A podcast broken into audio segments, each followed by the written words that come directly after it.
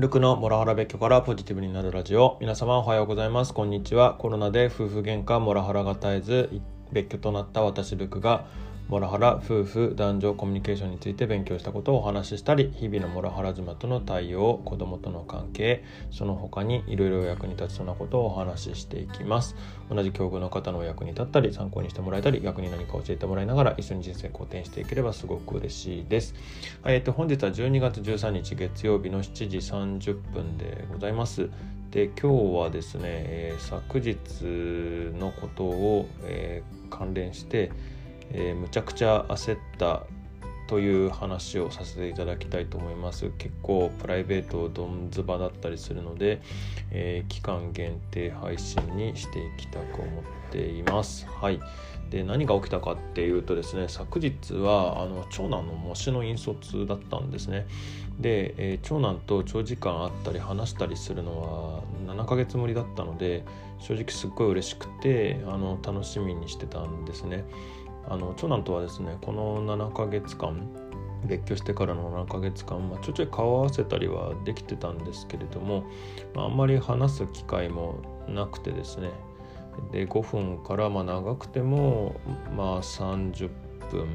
まあ、さんじゅっぷんもでもずっと会話してるわけじゃなくて、まあ、同じ空間にいるさんじゅっぷんぐらいの話だったので、まあ、昨日は、まあ、彼がまあもし受けるっていう状況ではあるものの、まあ、結構あの電車の行き帰りとか、えー、お昼ご飯一緒に食べれるみたいなところで、えー、話できるかなって思ってたのですごい楽しみにしてましたが、あの駅に着いてホームに戻ったらですね、えー、幼稚園時代の仲良しご家族がいらっしゃって、かつ、えー、そうですね、まあ、彼らの息子さんも、えーと、同じ塾に通ってて同じところを受けるっていう人たちだったんですね。で、それがなので模試の会場まで一緒だったっていう結構辛い状況で、えー、その時のちょっと辛い心情を語ったのが、えー、ちょっとツイートだったので読み上げると、えー、長, 長男の模試引率道中、最寄り駅で幼稚園時代からの仲良し友達家族に出くわす。しかも同じ受験組、本人たちもあまり話さない。僕も我が家の事情を知ってるのか分からず、かなりドキドキ、えー、これは想定してなかったのでメンタル落ち込んだ。そして電車の中も長男と話せず、こんな時に会いたくなかったっていうことで、まあ、まさにこの気持ちだったわけなんですけれども、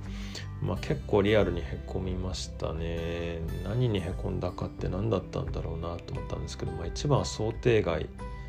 の事態に陥ったことかなっていうところですかね。僕もあのメンタルへこむ時って顔に来るっていうか、顔にしかしびれるんですけれども、まあ、この電車の中ではむっちゃ顔しびれてましたね。で、よんじゅっぷんぐらい電車に乗ってて、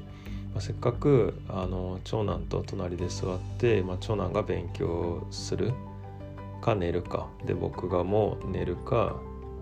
えー、なんか本読むかスマホいじるかみたいな、まあ、結局行きは少なくとも何もできねえだろうなと思ったんですけれども、それでもなんか隣で、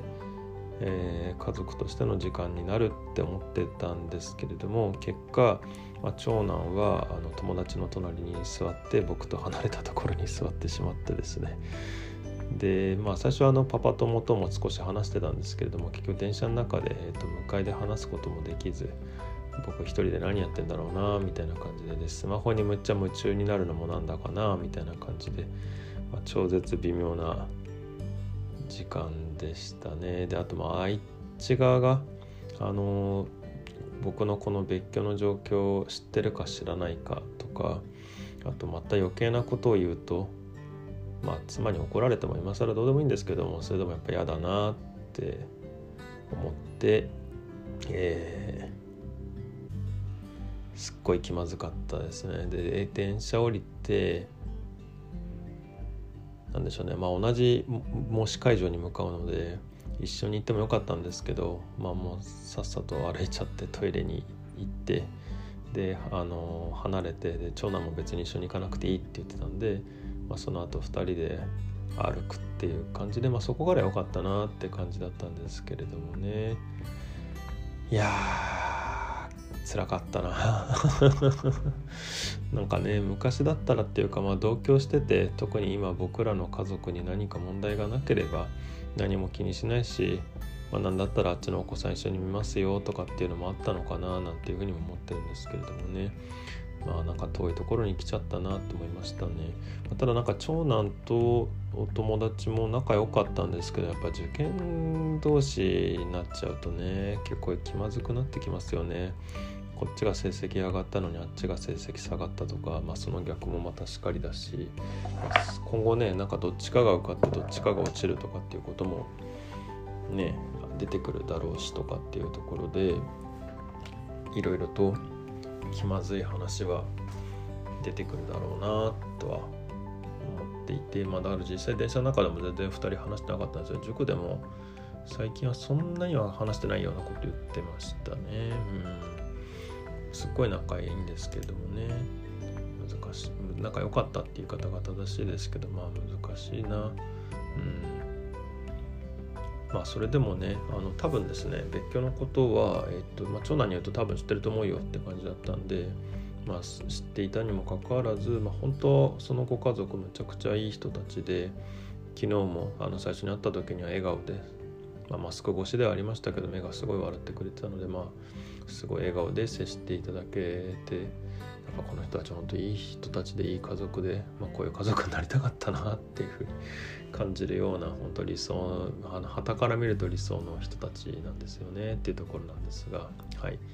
まあ、そんなことがありながらですね、まあそんなわけで電車降りた後は接触することもまあほとんどなくて、まあ、僕は待合室でひたすらあのパソコン持ってったので、にじかん待ってる間クライアントワークの図解を作ったり、ちょっとなんか有益セミナー情有益な受験情報みたいなのが出てきたので、まあ、私ほとんど調べてないんですけども、まあ、もしかしたらメモして、なんかいいことあるかもなみたいなものはカチャカチャカチャカチャあのメモ取って、で長男が、えっと、もし終わったら戻ってきて一緒に帰って、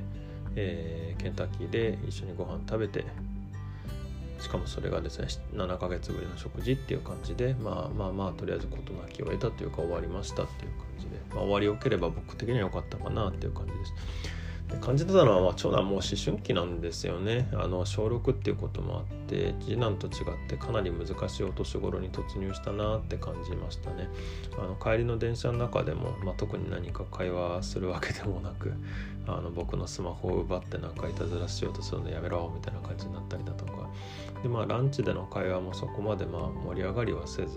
でもまあ、あの特に気兼ねもしないで話して、少なくとも私はそうでしたっていう感じでしたね。あっちもそんなに気にはしてない感じですかね。で、まあ、帰りに、えー、っと僕の別居宅によって、まあ、一緒に読んでた漫画の続きを僕買ってたやつ全部持ってかれたっていう感じでまあドライだな小ろくっていう感じで、まあそんなもんかなと思います、まあ、長男曰く僕がいなくなって相当妻は落ち着いてるらしいので、まあまあ家族のためもろもろ考えてもまあ、これで良かったのかなっていうふうにはちょっと思いましたね、うん、あの時一緒にいたら本当にもう家族みんな疲弊してたんじゃないかなって思うと、うんまあ、この距離感が良かったのかもなって思うし、まあ、長男とはもう僕ともまあこの距離感でいいのかななんていうふうに思います。なので長男とまあ月いちぐらい会えて、で次男とまあこうやって毎週あの勉強で土日に会えたら嬉しいなっていうのが今後も継続できるといいなと感じた次第です。で、まあ、まとめに入っていくんですけれども、まあ、とはいえね、あの先ほどの幼稚園時代の友達ご家族にちょっと少し不義理な態度ではあったんですよね。あの電車降りてなんかそのまま一緒にな行くかなとも思ってたんで、なんか挨拶とかもバイバイとかも特に言わなかったんですけれども、その後ちょっとトイレ行くことになっちゃってとかっていう感じで、なんかいいタイミングであのありがとうございましたみたいなご挨拶ができなかったので、で結構なんかそれが不義理だなって感じたので、パパ友には先ほど、えーと、メッセージを送りました。あ、そうそう、あのちゃんと言ってなかったんですけど、そう昨日のそのご家族っていうのは、えー、まあメインの、えー、目的はそのあっちの長男くんの、えーも新卒なわけなんですけれども、まあ、あっちにも次男くんがいて、で、えー、なんかお父さん仕事だったらしくて、あのよにんでお出かけされてたっていう状態だったんですよね。まあ、これがまたなんかあっち、あっちもふたりでこっちもふたりとかだったらまた状況違ったのかもしれないんですけどもね。で、あのパパさんとは僕もあの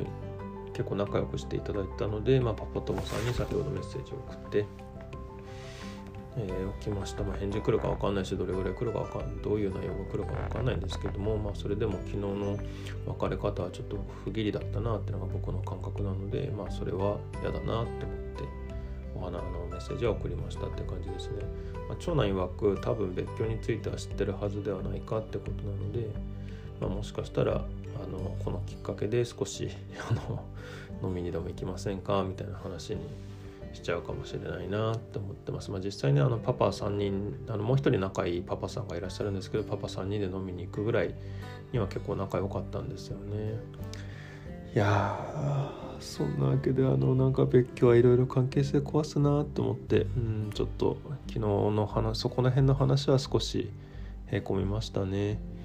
僕もちょっとそのパパ友さんたちには頼りたいなと思った反面、